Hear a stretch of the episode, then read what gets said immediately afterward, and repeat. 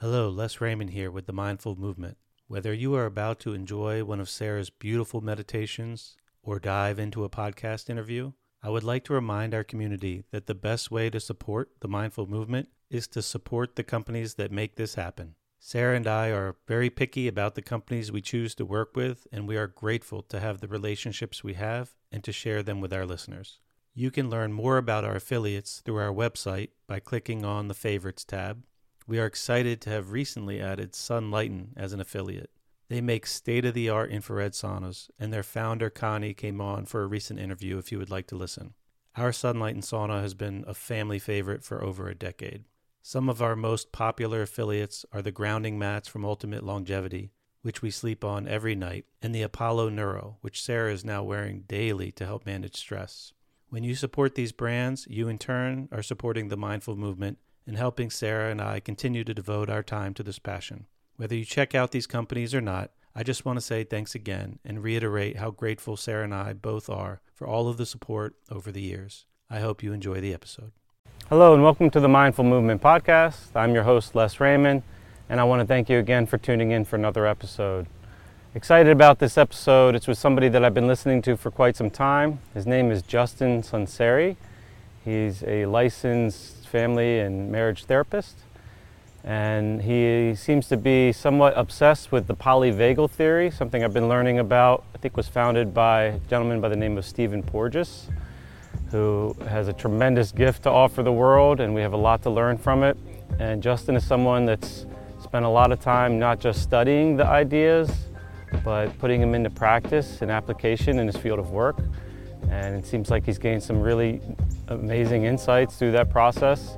And he always shares these on his podcast, Stuck Not Broken. So I encourage you guys to check that out when you have a chance. And um, just really excited to talk to him. I hope you guys enjoy the conversation and get something out of it.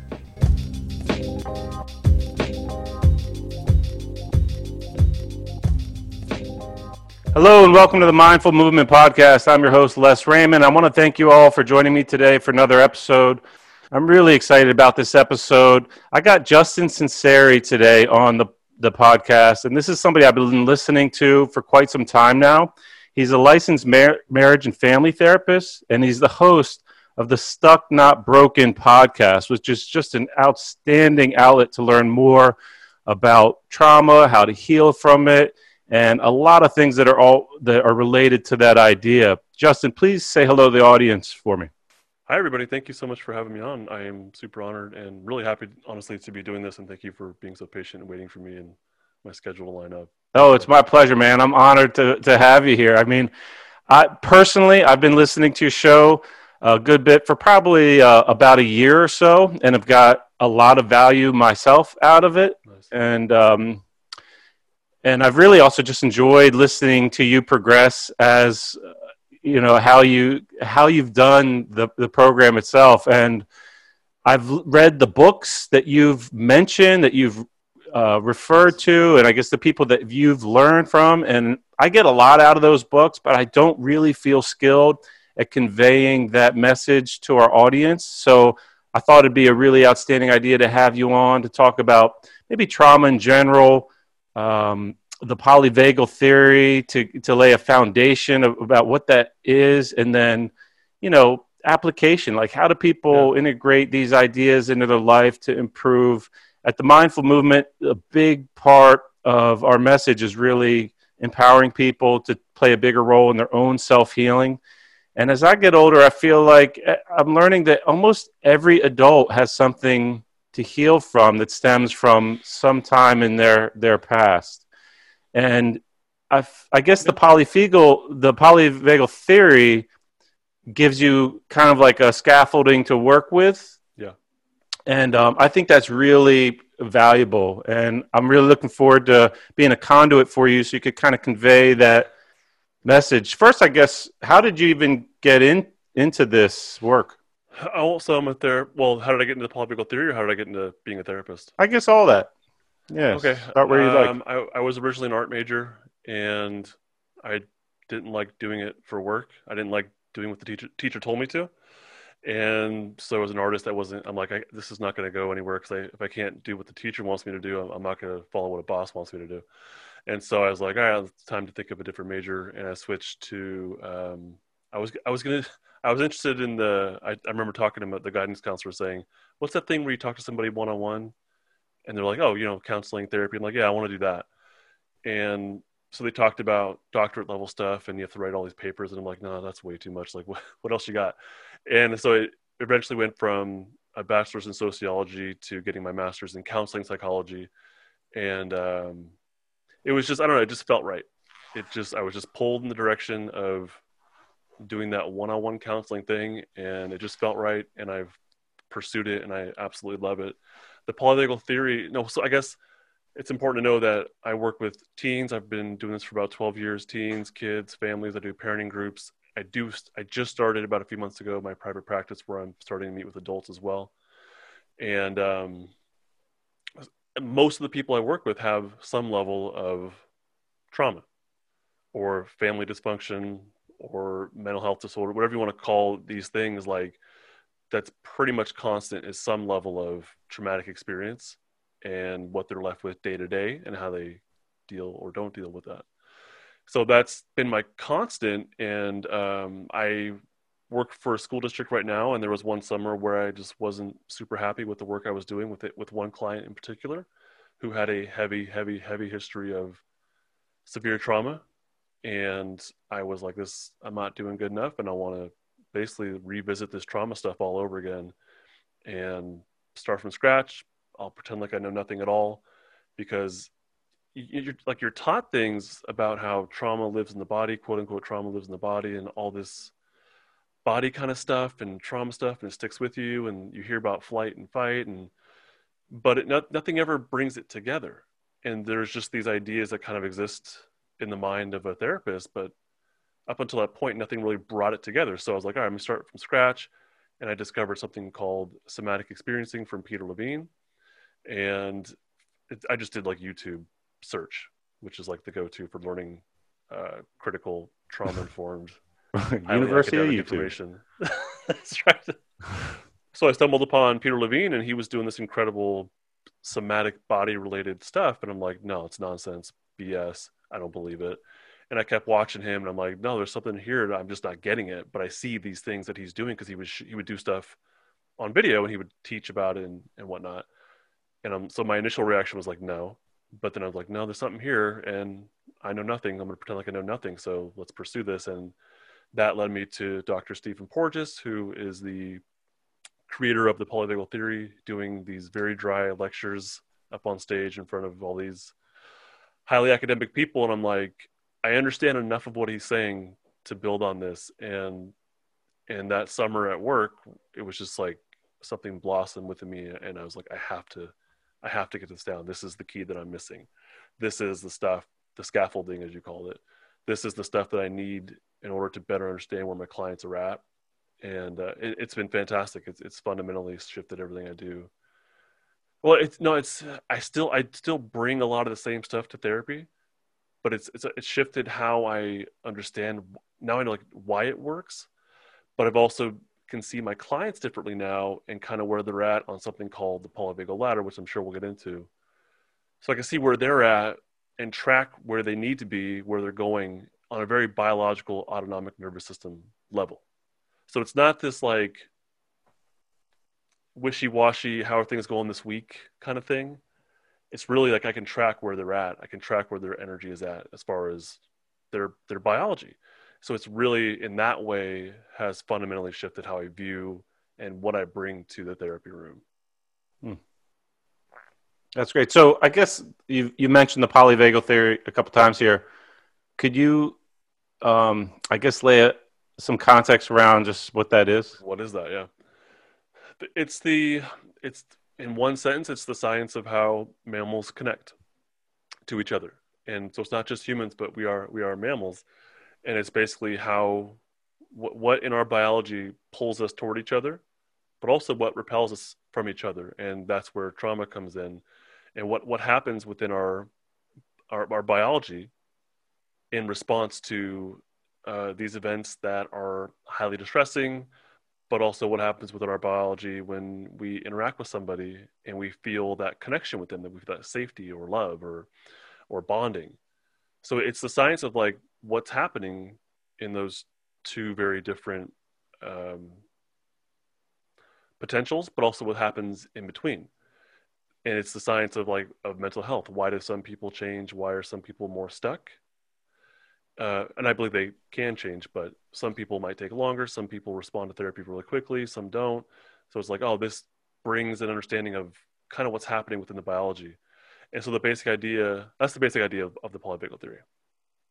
The a little bit more drilled down is that it, it explains that we have our autonomic nervous system, but that our uh, the, the autonomic nervous system basically responds to external and internal stimuli and shifts the entire biology of the body in preparation for safety or danger. Does that make sense? Yeah. Okay. So when our when our bodies perceive, and this is really like brainstem kind of stuff, when our bodies perceive that we're safe, our autonomic nervous system shifts into social engagement behaviors. So when when you and I, if you and I were to meet in person, we would probably shake hands. It's not something we exactly choose to do. We'd make eye contact with each other, we'd smile, right? We don't choose to do these things. It just kind of happens. Shaking hands, there is some sort of like cultural stuff there as well. But when it comes to like basic things like eye contact and smiles, we don't choose to smile. We don't choose to make eye contact. We simply do because those biological pathways become active when we're safe. So that's at the top of what we call the polyvagal ladder. And if, if we're not safe, like if you and I were hanging out and we heard a loud noise, you know, outside, we would shift out of our social engagement system and we would drop down the polyvagal ladder into probably our more flight energy. Our bodies would become tense and we would probably be primed to get out of that situation, whatever it is. So that's it's it's a ladder. We go down. So if we can't be safe, we drop down into our flight energy. Now, if it was something that there really is some danger here, we're accurately detecting there's danger in the environment, but we can't run away because the door's over there and now we're surrounded by walls and now that there's some sort of threat that's now approaching us but we can't escape so we cannot successfully run away from the situation our bodies would drop down into fight energy and this is the sympathetic uh, nervous system or autonomic nervous system. If we can't be safe we drop down to flight. We want to run away. If we can't if we can't run we drop down into our fight energy. And then our bodies become primed for more aggressive posturing. And we our, our faces would change our muscle tension would change. We would show that intruder whatever it is that we are now capable of aggressing that we will close space to get them to back off right? But if we can't be safe we can't run away we can't fight we drop down to the bottom of the polyvagal ladder and that would be the shutdown system and if this was a situation where we really perceive that we cannot get away we cannot fight back we would collapse we potentially collapse. And when we collapse, that's a very it's like playing dead or death right. feigning. And all of these things on the ladder, uh, being safe, running away, fighting, or collapsing, these these all increase the likelihood of survival. These all evolved within us in this sequential order of events, if that makes sense, or order of operations. They evolve within us in order to increase the chances of the organism, us, surviving. And collapsing actually does help to increase the chances of survival. Part of collapsing is you go pretty much completely numb. You don't feel pain. You also might potentially detach from reality like uh, dissociation. Hmm. and so if you are numb and you dissociate now you don't have to feel the pain of what just happened and you don't really have to remember it either at least immediately if i don't feel it and i don't remember it my chances of being able to escape that situation if the opportunity opens itself are probably increased. And what I, what I, the first thing, it's a ladder. So you drop down in that sequence, but you also go up in that opposite sequence. So if, if you and I were attacked by a lion in a room and we collapsed, if that lion were somehow distracted by, I don't know, a high, I don't know why these things are in the, in the house or, or wherever we're at in the first place, but if that lion was like worn out and now a hyena was approaching because they wanted to take us, right? We, even though we're shut down in sort of that uh, death feigning, we're still scanning for opportunities to get out of the situation. We're still it's called neurocepting. But we might see, oh, there's a hyena coming in here. The lion's distracted. We actually have a chance. So what we would do is come out of shutdown, back up the ladder. The first stop would be the fight energy. And now we don't have to think about it. We don't have to feel it because we're very numb. So we come up into our fight energy, and that's going to give us the power necessary to either push ourselves up off the ground, push the lion off of us, punch the hyena, I don't know. but it's going to give us that power in our upper body to be able to create distance. And once we do that successfully, then we're going to neurocept. Oh, now there's an outlet. Now we can, now there's an escape, and so we'll go higher up the ladder into our escape uh, flight energy, and we're going to book it. We're going to run. Gotcha. And then you and I, to get to the very top of our ladders, are going to go back to our people, connect with them, hug them, breathe. They're going to console us, and we'll be back at the top of our polyvagal ladders, our, our ladders. Gotcha. So that, that's that's what the polyvagal brings is this understanding of a a sequence of events of going down the ladder and back up. And usually when we talk about like someone who survived some horrible thing, it's like, well, why didn't you do this and why didn't you do that? But this is not an issue of choice. When you and I run away from that situation or faint or whatever it is, we're not choosing to do that. Our autonomic nervous system is is is basically saying this is what will increase my likelihood of survival. And and it goes through that sequence of of events that those order and what did you what was the word you used to say when you're when you're coming back up the ladder this when you go from one step to another? Neuroception? Neuroception okay. Yeah that's that's a, a word that dr porges basically created to explain something that we really didn't have words for before. Oh okay. And, and neuroception is, is that's nice to be able to just make up your own words. It is yeah. And everybody agree oh that's a great idea. sounds plausible yeah. Well it's it's we don't talk in that way typically so a new word was was really needed to explain like what's happening on an autonomic level because this is like brainstem stuff. And so in a way humans are kind of like i don't like comparing us to computers but in a way we are in the sense that when there, there are things there are like biological things actually You're programmed in or? yeah there you go exactly. So there's things that happen outside of us like a loud sound that will trigger unconsciously and neuroception is completely unconscious. We don't think about it we don't plan it we don't uh you know you get the idea. So right. it's like it we neurocept whether various levels of safety or danger. And so not just loud sound like a loud sounds is an obvious one but things like just if i take away my facial affect like if all of a sudden my face goes flat and i just start talking to you or if i take away the the prosody of my voice and I'm just talking flat like this, like you might feel like, whoa, something just like you might feel in your biology, hmm. something just shifted. Like Justin just became dangerous. And hopefully you don't feel that way about me. But if, if you know, if, like if we were strangers and we had just met on the street and I talked to you with wide eyes and a flat affect, like no facial muscles moving, or my voice is flat, you're gonna your your biology, your you will neurocept this mammal, this organism is not safe does that make sense? Yeah. So it's and all. I guess that's because the nerve, uh, the the vagus nerve, is responsible for a lot of the muscles in the face itself. No, the the vagus nerve gets. It's called polyvagal. The vagus nerve is really just a conduit. It holds the fibers and the cables from the brainstem and diverts it to um, all these different functions of the body. Gotcha. So the, the, the vagus nerve is not what we're worried about. What we're worried about is in the brainstem what what uh, what's the neuroception? Like what is being detected as safety or danger? And what's the capacity to drop to, to go up and down the ladder? But it's per, it's perceived like threat. It's not necessarily it's not always like no. a real threat. It could be. So it perceived could mean that it's, it's subjective but when you say perception it's as if it so like there's a student I was meeting with, and he was like 17, and he was telling me about his life in his neighborhood, which was not like my neighborhood. His neighborhood's pretty darn dangerous. Gunshots are kind of the norm. Hmm.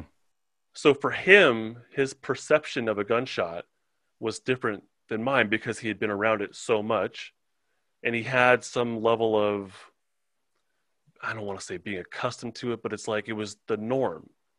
And so what was once probably a danger cue for him over time became not a danger cue.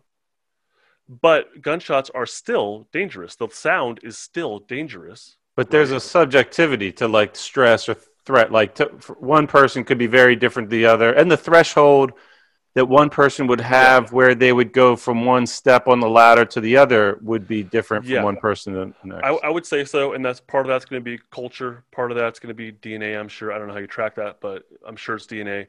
But part mm-hmm. of hmm. that is also, I think, a, the big part of it is what, how much of an anchor do you have at the top of your ladder? If your safety and social engagement system at the top is really strong, if you've exercised that and you have a really strong hold in there then what you're able to tolerate will will increase. Meaning, if you're so in a situation, really interesting. So yeah, so for someone that like lives relatively like alone and doesn't have, um, like a strong regular, I guess, yeah, social think component about it this way, like, Think about a kid who does not develop that system because their parents are neglectful or abusive. If you don't develop that in childhood, it's still possible but it becomes a lot more difficult. And you, it's like a it's like a muscle. You, you have to exercise the ability right. to have access to your safety and social engagement system. Likewise, if you have a really strong one, even in childhood, but then you end up living alone and for some during quarantine, all of us feel this. Like during shut the shutdown quarantine stuff, even the most fundamentally mentally healthiest of us probably felt like this doesn't feel right. Like I feel more irritability or anxiousness. So hopefully they have enough access to their safety state at the top of the ladder to tolerate that. But even like isolation over time is going to wear on you. You have to have human interaction. It, like it's a must right. in order to, to keep exercising that safety and social engagement. You have to have that system. You have to be ex- exercising that system, and you have to have social engagement with other human beings, or other other mammals, really. And, and it, during this isolation time, we probably see people are dropping down their ladder enough to where they notice it. Now, maybe not enough to like run out of the house screaming, but probably enough to notice like I feel more irritable than I typically would if I were able to go to work and interact with people in person. Are you noticing a difference in your because you you practice like you work with people one on one or with families? I mean, do you notice a difference since you know yeah. March of you do? Yeah, the the kids that I I meet with, uh, we still meet through Zoom or phone calls they hate it. They, and these are kids mm. who could not stand going to school. But once that social connection is taken away, after a after a couple weeks, most of them were saying like, "I'm I'm done. I'm tired of this isolation. I want to go back to school." Like they felt the shift, and they, they can't stand it. They have they're really having a hard time. A lot of these kids are having a very hard time. Yeah, you got to question just, at what point that that you know you that that's worth it. Um, so and so trauma seems like very subjective too, or I guess not subjective is the word, but like relative. Like, is there easy for someone to look at someone else's trauma and like think one is worse than the other? Well, it and, depends on what we mean by trauma.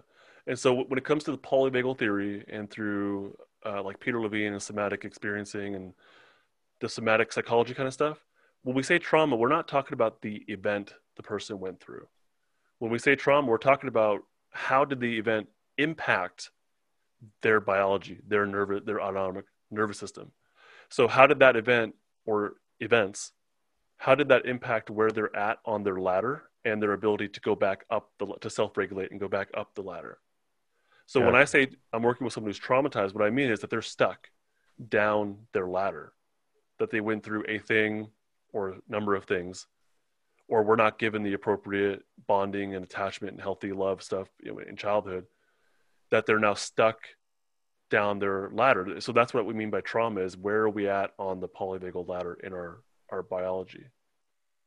Gotcha. And for some people like there's no reference point. Like if you've never been at the top ladder i guess you really need your hand held to to find your way. Like there, otherwise there'd be no awareness that there's a target of some sort. True. True. Yeah, I mean, how many people say like the way I grew up was just normal, and I had no idea right. what else was out there until you hear about it, or until you talk with that friend, and you're like, oh, you don't experience these same things that I experience, and your life and your family is a lot different. And then you realize there's really a whole kind of reality I haven't experienced yet. And then the, the capacity to notice that there's more or to be curious about what else you're missing out on probably grows. Gotcha. You mentioned a word a moment ago that I've heard on your podcast a lot regulate. I've heard self regulate, co regulate. Oh, yeah. um, can you explain a little bit about what you're referring to there? I think that actually has a lot to do with what you said was uh, hand holding.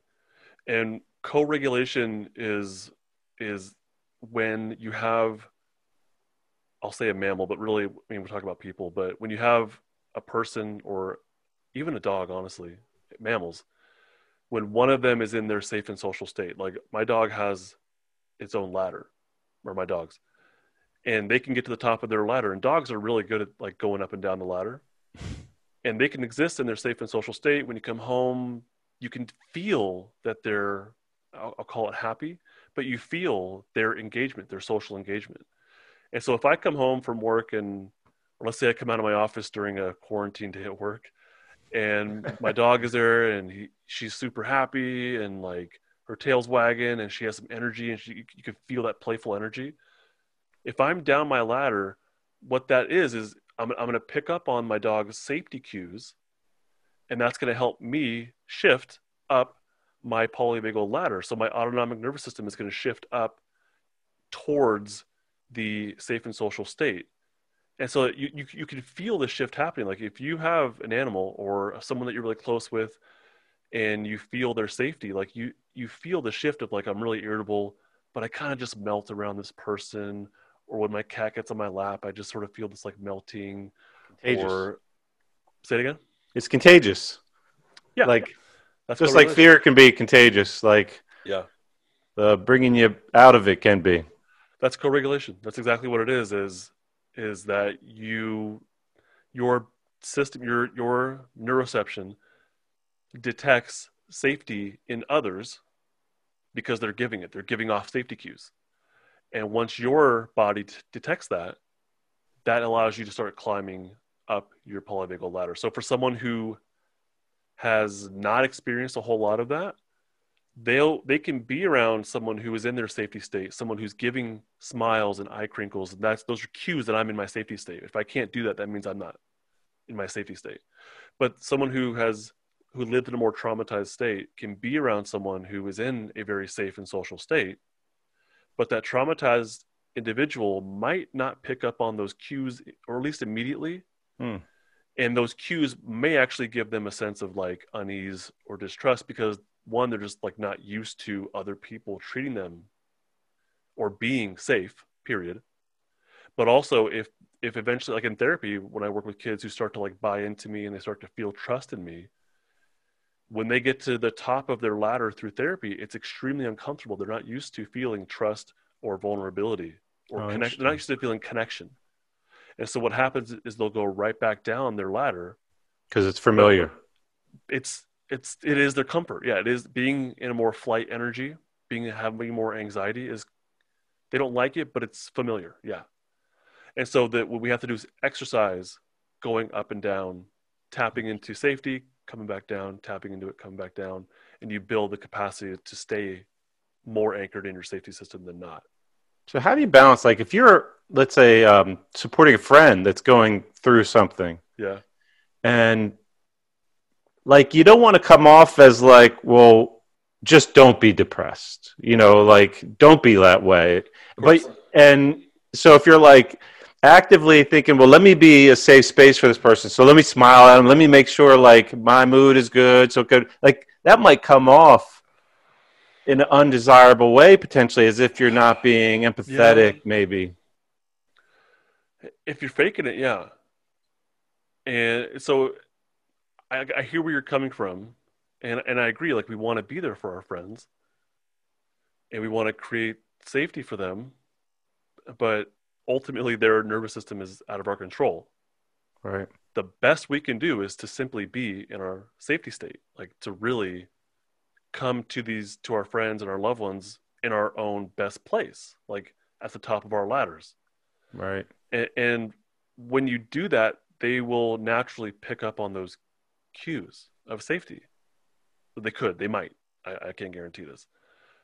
And but it'll be genuine. They might experience it as like, why are you acting like that? You're kind of weird. Yeah. I know for me, like I was I was in a much more shut down place uh, a number of years ago, and there were coworkers who were not like they were way up in the top of their ladder, and I couldn't stand them.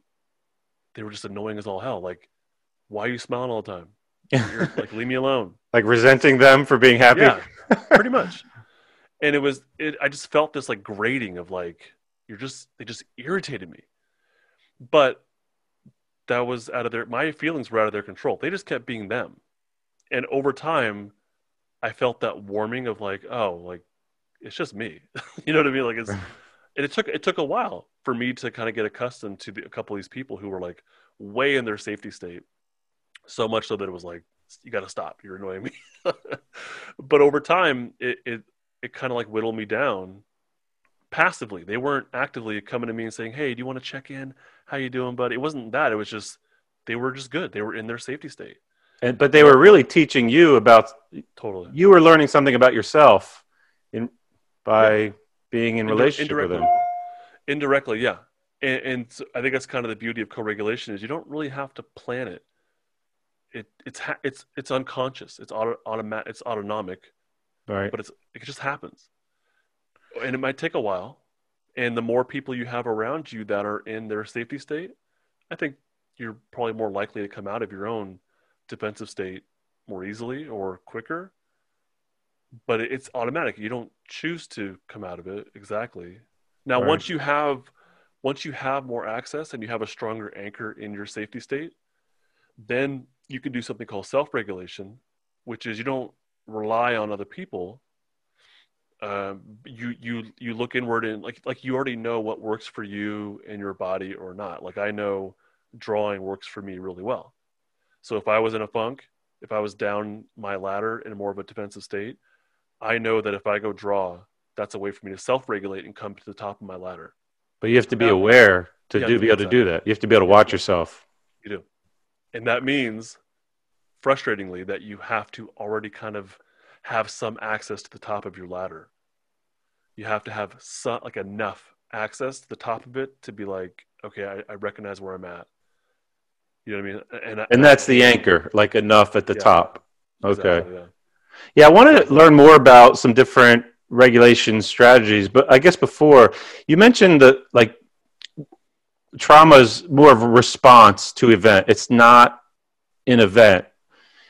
And what I've noticed as I've learned more about trauma and my own, I'm recognizing it in others where like they don't know what has been traumatic to them. And you see people suffering and they're not aware why. And there's so many different things that it could be born out of. Like Yeah.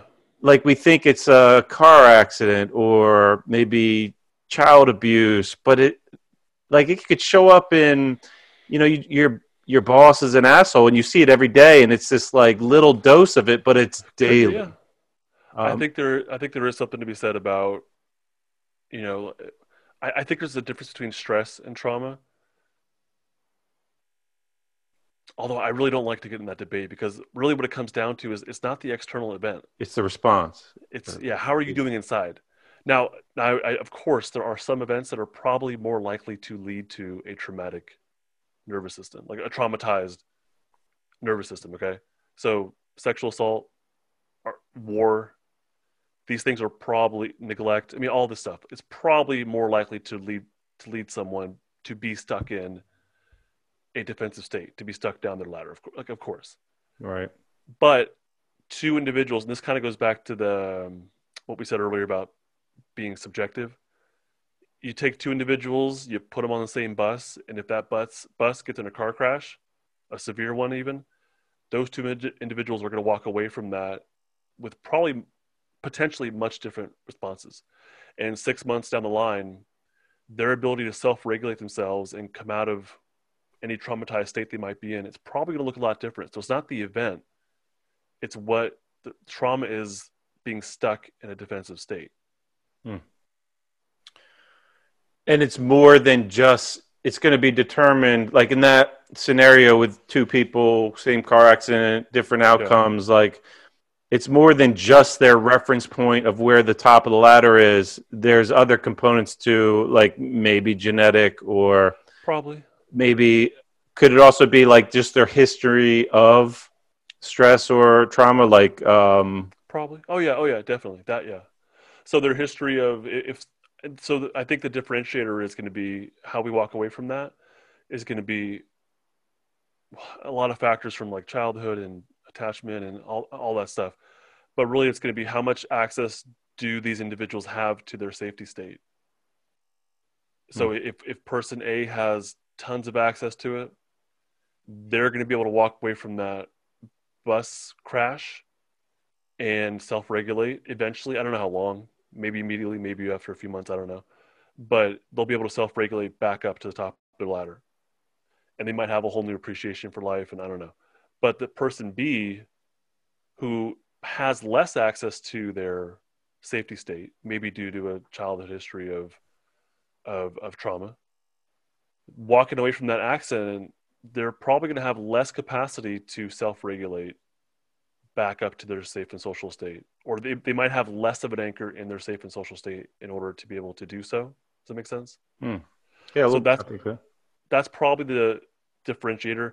You could argue like you know dna and genetics i don't know how we track that. I don't know how in therapy i make use of that. Right. but when it comes to this autonomic nervous system stuff we feel this. Like we feel these shifts. We can notice when we're smiling or not. We can notice when we have like a, a twist in our gut and that's that shutdown system coming to life. We can feel our heartbeat increasing. That's the sympathetic flight fight system. So this is stuff that we can totally use and on an individual level you can use people can use this on an individual level this knowledge. Now how it applies to them specifically that's up for them. They, they have to figure out and kind of become curious about how does this apply to me in my individual wonderful nervous system. So it's hard to say like But you have to care enough, like about yourself, to do that work. And some people are, it's like their self worth is deteriorated because of the trauma, so they never Yeah. get to point where like, oh, it's time I deserve to be better. Like I'm going to work on it. i agree That's a really, unf- I feel like that's a really unfortunate, probably common scenario. it is and it's completely unfair and it's totally jacked up but that that is the reality of it is yeah you do have to care enough about yourself but you might not even be to that point where you care enough about yourself and you're buying into yourself enough but you might be at a point where you're just fed up with the way life is Mm. and maybe that is some level of caring but it also just might be like i'm just tired of this Want And- something different. yeah. And so that might be the start. And maybe you don't buy into and love yourself and care about yourself quite yet. Maybe it's maybe it's blossom, maybe it's there, maybe it's building. But I'm just fed up with the way things are. And I will get to the point of where I do care about myself enough to, you know, do whatever I need to do, but like I'm just fed up with this and that's my starting point. And that, that's pretty much I think how it goes usually. And a lot of people I meet with in, in therapy it's like I, I don't care about myself a lot, but I know I'm just tired of this. And the Right. caring and love for the self grows o- over time. It's tough because it seems like so many things that drive people to needing more support hap- they stem from ac- events that are like so early in life. Like I guess we're really susceptible to to what happens when the brain is developing. Like I've heard, I mean, I've heard some people reference that, like even before you're born, like third Yeah. trimester, that things could affect you where you're you're entering the world and you're already you know down the ladder a little bit. You're Right. entering the world in a state of stress or Uh, and you know if that's your normal out of the starting gate that's got to be a really challenging journey to to dig deep enough to figure out where it started. Because how would you ever really have a reference point? Like i i've heard of when people were born and they have um the cord wrapped around their neck for instance. Like you're Oh, yeah, entering yeah. the world being strangled to death. And nobody might be thinking about it at the time. They just you know cut the thing off the you know get the baby breathing. Everything's fine. But like their starting point is totally different and nobody really noticed. And you know 20 30 years down the road there could be all kinds of stuff that is stems from that, but like you don't you don't know where to look. Like you have no reference that there is an issue. So it's got to be I- it's got to be tough to uncover some of the things, or like the memory blocking out something so terrible. I've heard a lot of stories of people like blocking out events that happen Yeah. when they're young, Well, where it- their brain doesn't want them to access it. it might be like yeah maybe they're actively blocking things out and they know something's there and they're just like nope not thinking about it not talking about it not feeling it but there's also when you go down all the way down to your shutdown state in the polyvagal ladder when you go all the way down to that um, that collapse part of that is dissociation and your the memory is going to be distorted or incomplete and memories usually are but for that event where you're like literally your brain is like i to survive, I don't need this higher functioning. I don't need to remember this in order to survive this moment. Hmm. So all those functions just sort of shut down. In the shutdown collapse, the body is conserving resources. So everything literally slows down, shuts down, blood circulation, everything just slows way the heck down to mimic death as a way to increase chances of survival. Um, But don't know how even if, got- if you don't get that far on that point there, Justin, I mean, when you're yeah, let's say you're going just one step down the ladder like Yeah. you're already going through slowing down of let's say non-essential activities of the body like physiologically i, I, I would from what i understand when you go from safety down to flight energy, that's the first stop. hmm You're sympathetic, so everything kicks up. So to run away, we have to have faster breathing, higher heart rate. right Everything picks up. Metabolism, I believe, is increases as well. Everything picks up. Uh, f- same thing with fight energy is a really high intensity. The body is some actually, things get backburnered like yeah, digestion or healing or other things that aren't as urgent to Yes. have in that moment critical thinking is offline. Like when you're when you're in a very high, it becomes about survival. So when you're when you're kicked when the sympathetic system's kicked on and you're in flight fight energy, and people will feel it as anger or anxiety day to Right. day.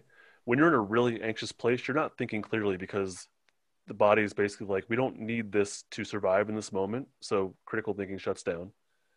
And now it becomes about high energy and escaping the situation. Even if you were safe, literally safe, your body might still be in that stuck state. So yeah, as we drop down the ladder, there are some things, some abilities that are unlocked, like running away, using aggression. We unlock those abilities, but then we also lose other things like weighing pros and cons. right that's really important. Yeah, I mean, think about now how there's so much fear that's out there. Like you're less likely to make a good decision. Like I, I've noticed things in society where I feel like the scientific method is kind of abandoned. Like you're right, like critical thinking that we can't think straight because you're Yeah. worried about what's to come or all the uncertainty Yeah. around your life situation. That's Yep. really unfortunate and probably largely unnoticed by people. And now we're all going to go vote pretty soon. the timing. right? we're all in a perfectly socially safe place to go and make. They uh, should do a test before you enter the voting booth. Like, where are you on your ladder? If you can smile, you're in a good place. That, that Yeah, that's test. Yeah. So let's get into regulation a little bit. Uh, I mean, you mentioned so uh, one's not necessarily better than the other, like self-regulating or co-regulating. It's just kind of whatever makes sense for that your given situation at that moment of time to move up the ladder. I know. I, I think I find like uh, personal favorite tactics, and I don't. I assume that that's what I'm doing. I'm going up the ladder, but things that chill me out, things that make me feel better. Um, from a so is there a goal to like is does co-regulation uh, uh, have more value than self-regulating does it matter or you just need to find a way to m- move up the ladder I well, so co-regulate the differentiator here is co-regulation is not something that you do. It's passive. It kind of happens to you in a way. gotcha The other like somebody's body it. language is radiating Yeah. off to you That's it. So it's really out of your hands, and in a lot of ways, it's really out of your hands. You you can you can position yourself to where you're around people who are safe, and co- sort of absorb their co you know their cues of safety. but You can do now if, if they don't have if, if they got a mask Right. on their face, you can't even see that smile. it's hampered. Yeah, exactly. That's unfortunate. Hundred percent right. So co-regulation is not. It's really out of all of our hands. That I think on on our as an individual, you can do the best you can to self-regulate so that you get to the top of your ladder, and that's something you can ultimately choose to do. You can't choose to be at the top of your ladder, but you can choose to do whatever it is that helps you to get to the top of your ladder to increase the chances of it happening. You could choose to practice. Yeah, and so if we have enough people in the world who are able to self-regulate enough, then all of a sudden we're going to be have enough people out in the world who are naturally giving off safety cues, and that is co-regulation kind of in mass. But that starts with the individual, in my opinion. Right.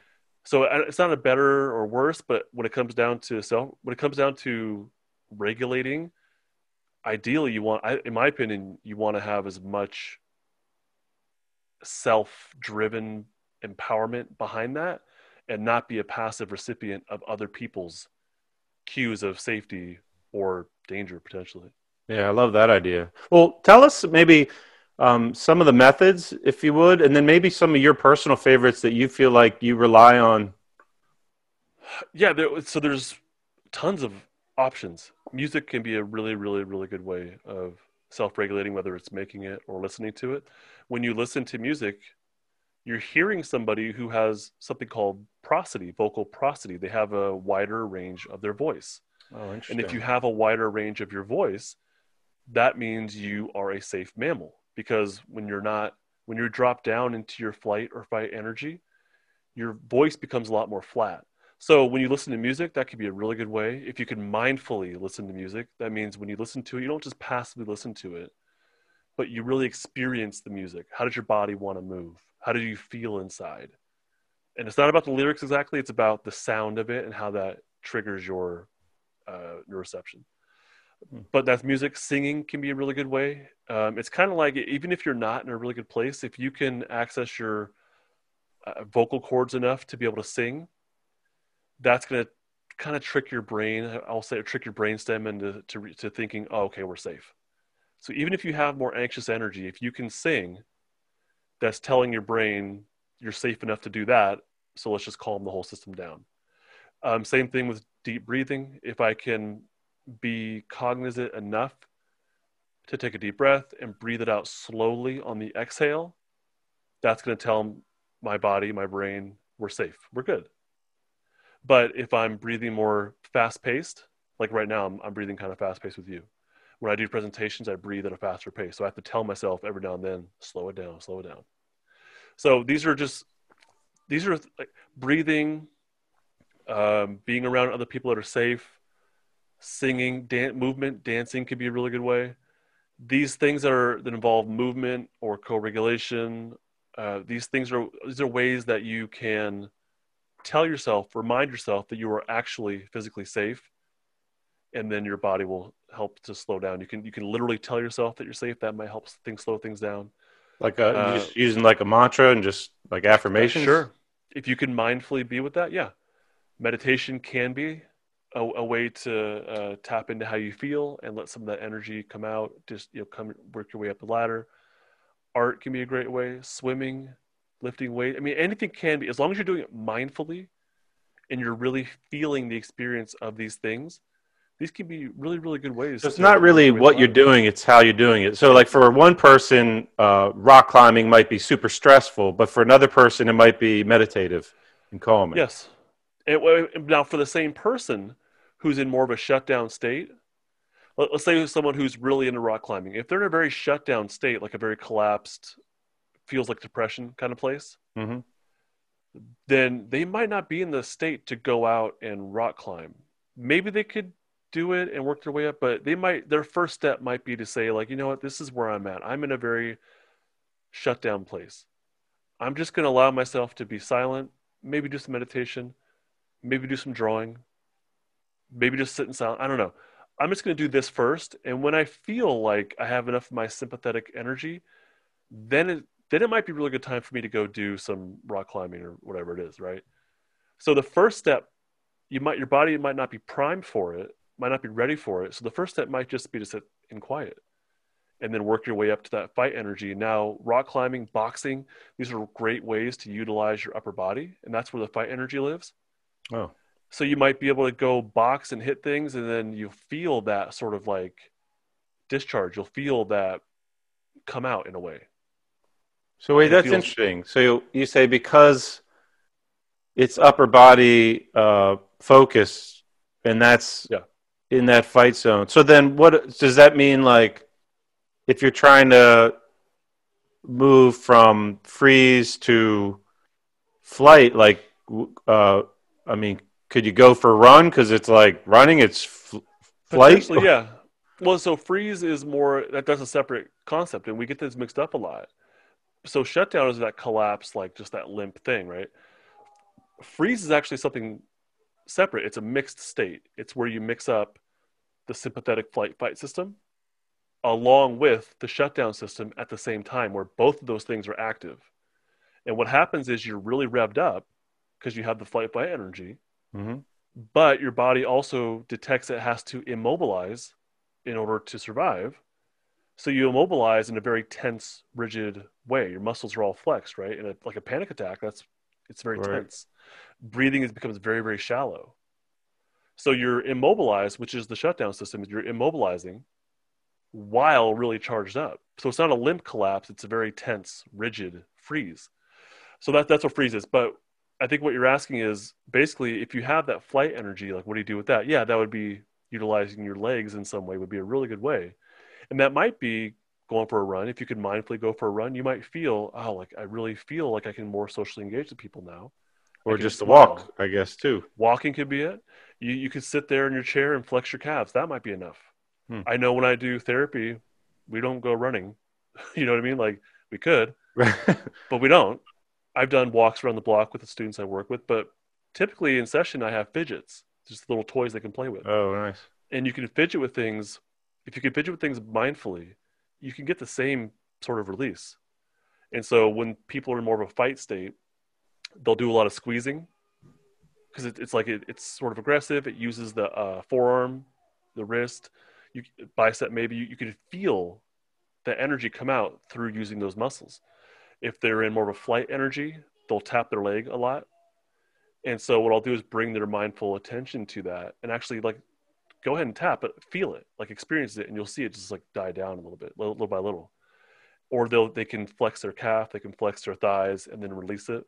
Wherever they're kind of feeling more of that energy being stored, I guess I'll put it that way. Right. And so if they can mindfully flex and release, that's enough, and then they can work their way up the ladder from there.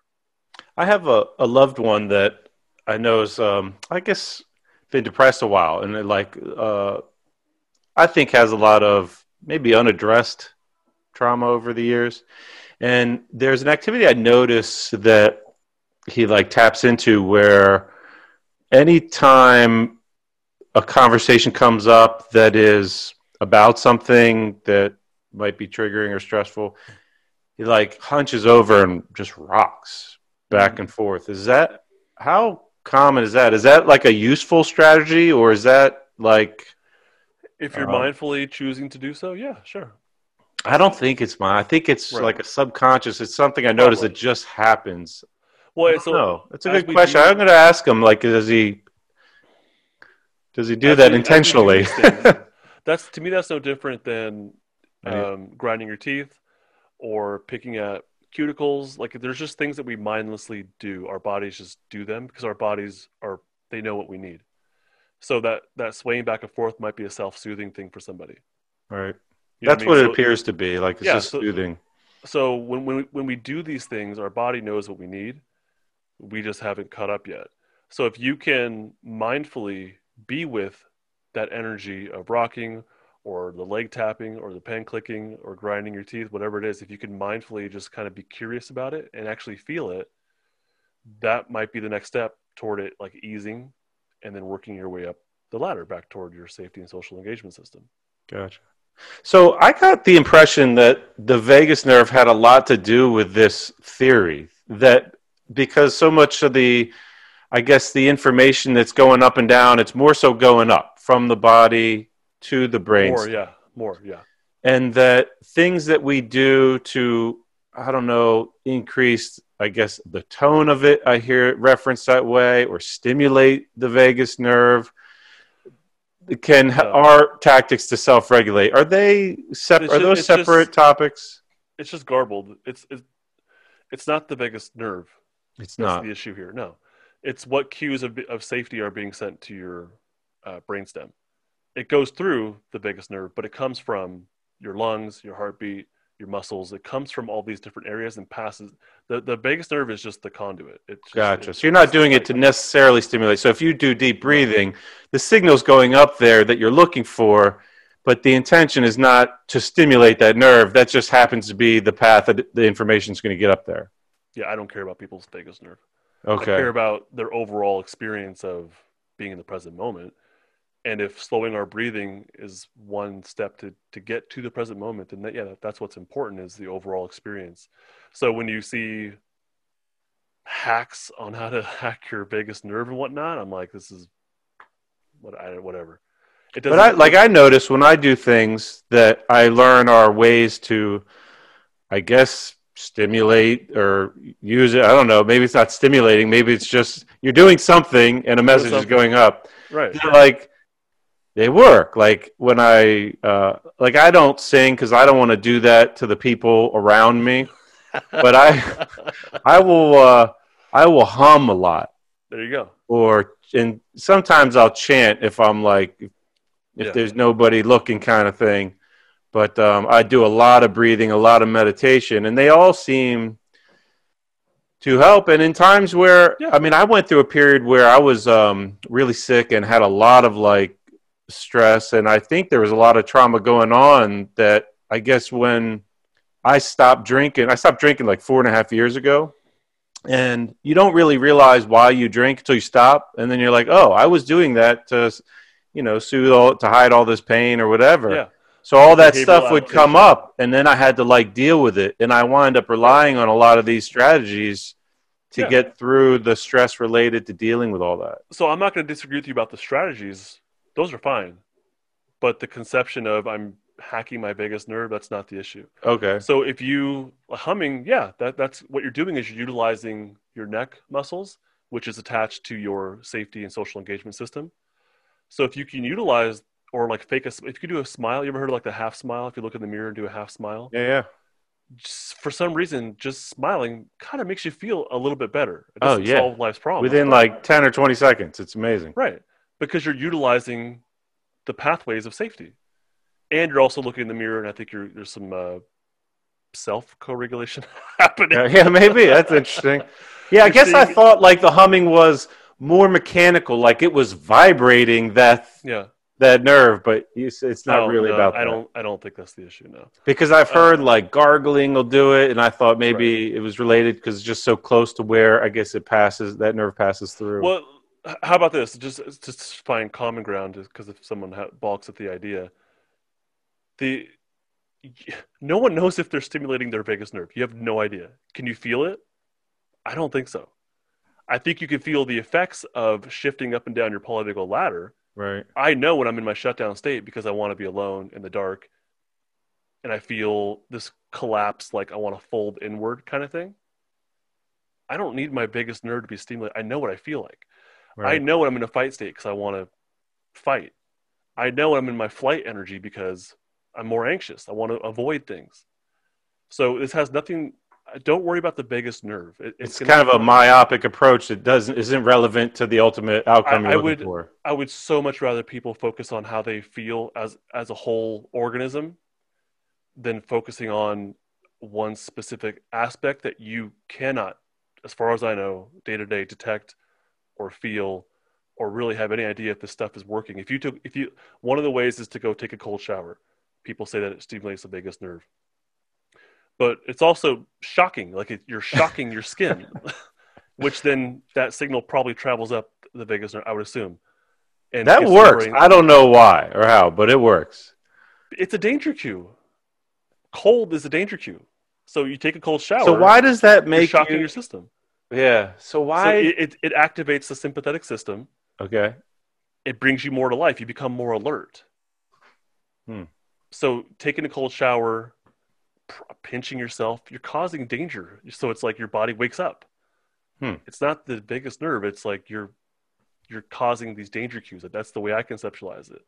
But regardless, whether no matter what the mechanism of action is, I think ultimately when you do when you go take a cold shower, how does that how does that impact you? How do you feel as a whole? That's the oh, question. Right. And so then- ultimately, Well, sorry, no, to develop it further, hold on, I got a kindergartner in the room. Get out of here, buddy. to develop it further, what you want to do is take a cold shower when you're in more of a shutdown state and see like how does that feel?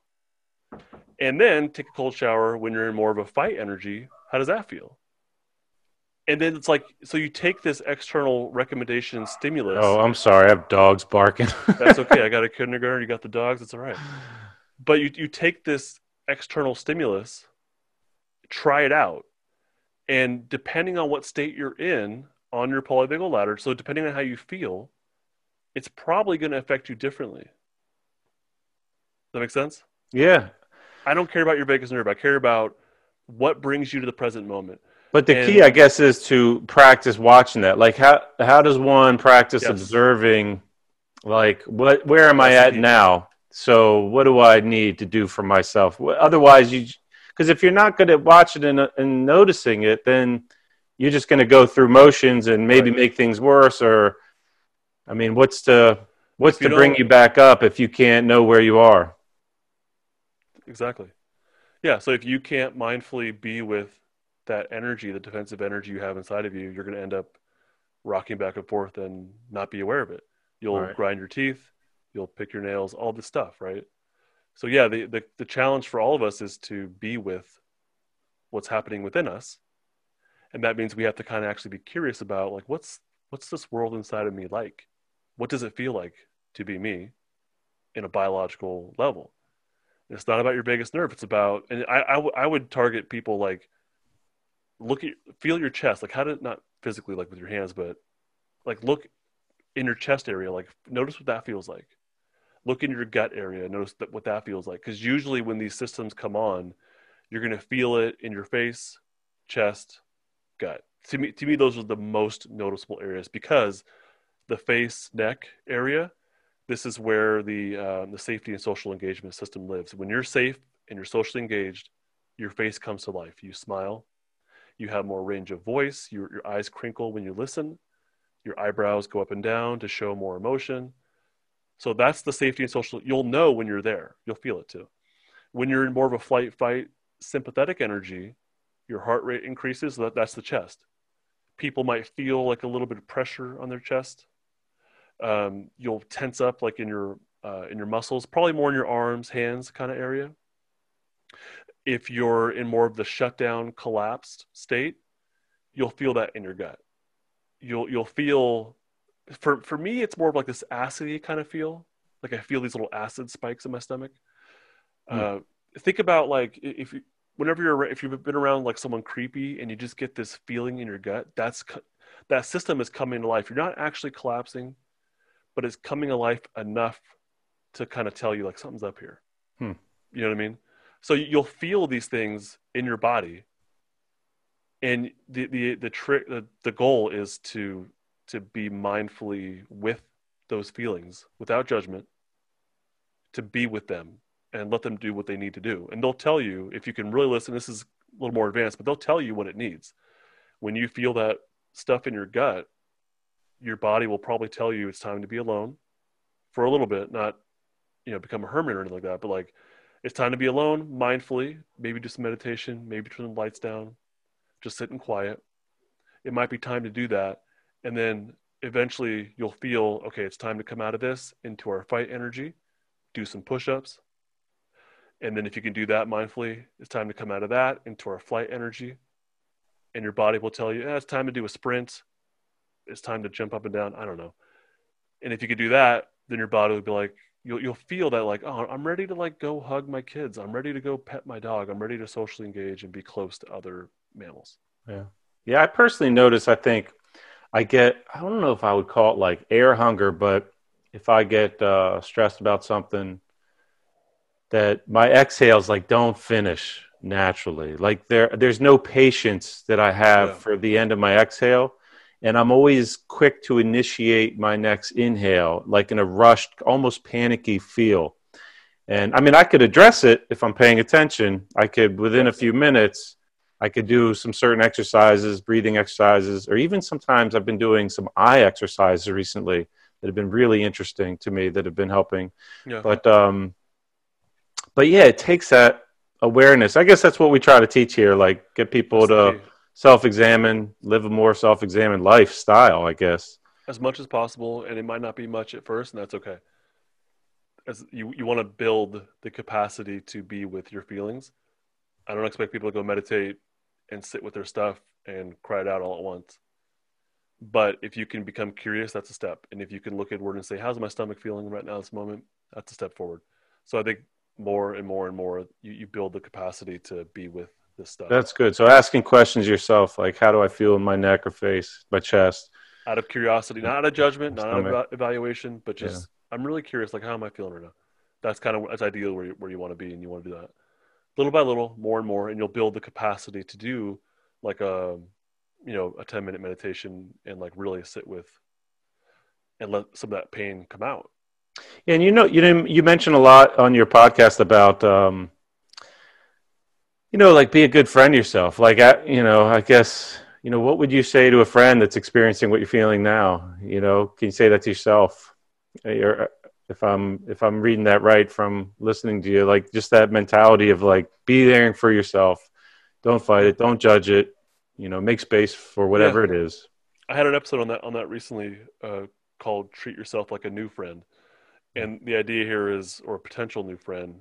The idea is, when you meet someone new, you don't tell them all your stuff all at once. they, You- you they won't be a them. friend. Might not be. you get to know them little by little, and so if you are a stranger to yourself, treat yourself like a potential new friend. You don't. You want to dive into all the painful stuff at first. You might you might get there if they're a good if you become a good friend to yourself in the future. You might do that, but just get to know yourself little by little at first, just like you would uh, a new a potential new friend. Yeah, that's great. I really appreciate that advice. And I know it's really late on the, the left side of the country where you're at, so I'll um, I'll respect your time here. If people want to learn more, obviously your your podcast is Stuck Not Broken. I highly recommend listeners to Thank check you. it out. It's um it's really well done. Justin just uh you know he's got a big heart obviously, and he's passionate about this work, and I think it comes through in the message and how you present it really well. So I appreciate you doing Thanks, what man. you you do. I've definitely found it valuable myself. Um, how else could people find you if they want to reach out and maybe if they want to work with you one on one? justinlmft.com. That's where I have information about uh, working one on one. And I have a blog and I have um, a new course I just made. It's called Building Safety Anchors, which the, the goal is 30 days of, of practice and learning in bite sized doses. Oh, And great. the goal is to help the person, that individual, to figure out what works for me. And so I lead them through 30 days of figuring out what works for you and your wonderful, beautiful nervous system what speaks to you individ- like as an individual And that is that an online course or is that like does that have a live component to it? Is it all like pre-recorded? or- it, it's all it, there's some audio components there's some pdfs and then a day-to-day um, challenge where you Okay. just mark off you know i did i did today check oh, And nice. step by step bite size uh, i didn't, I didn't want to be too much i didn't want it to be like overwhelming Right. so it's bite size stuff but it's um yeah planned learning and doing really Oh, that's great, man. That's awesome. Well, thanks for thank you making the world a better place and doing your part and sharing your gift, man. You're good at it, so I think you found the right thing. i appreciate Um, it thank you for the listeners out there, I want to thank everybody for tuning in and really grateful for your listening. And I hope you got something useful out of it. And I really encourage you guys to check out Justin's work and stay tuned for more episodes, guys. We'll we'll uh, be back soon with some new stuff. Have a great day. Well, thanks again for tuning in for that. I hope you enjoyed that conversation. I know that I did. It was really cool to finally see Justin face to face after hearing his voice in my ears for the past year or so. So I'm really grateful for him being out there putting the work out that he is. Again, I thank you guys for tuning in today. If there's other guests that you have in mind that you'd like to hear on the podcast, please send them my way and I'll do what I can to uh, book an interview with them. Also, if you're enjoying these and you want these to continue, please let me know and show your support by going to your podcast player and, and offering hopefully a five-star review. And if you're uh, one of the Mindful Movement regular listeners and you want to find other ways to support us, we do have a membership available now that you'll have some exclusive content to, so you can check the links in the description for that. Um, and any questions you have about this topic, please post them and then we'll do our best to uh, get back to you. Thanks again for tuning in today. Have a great day.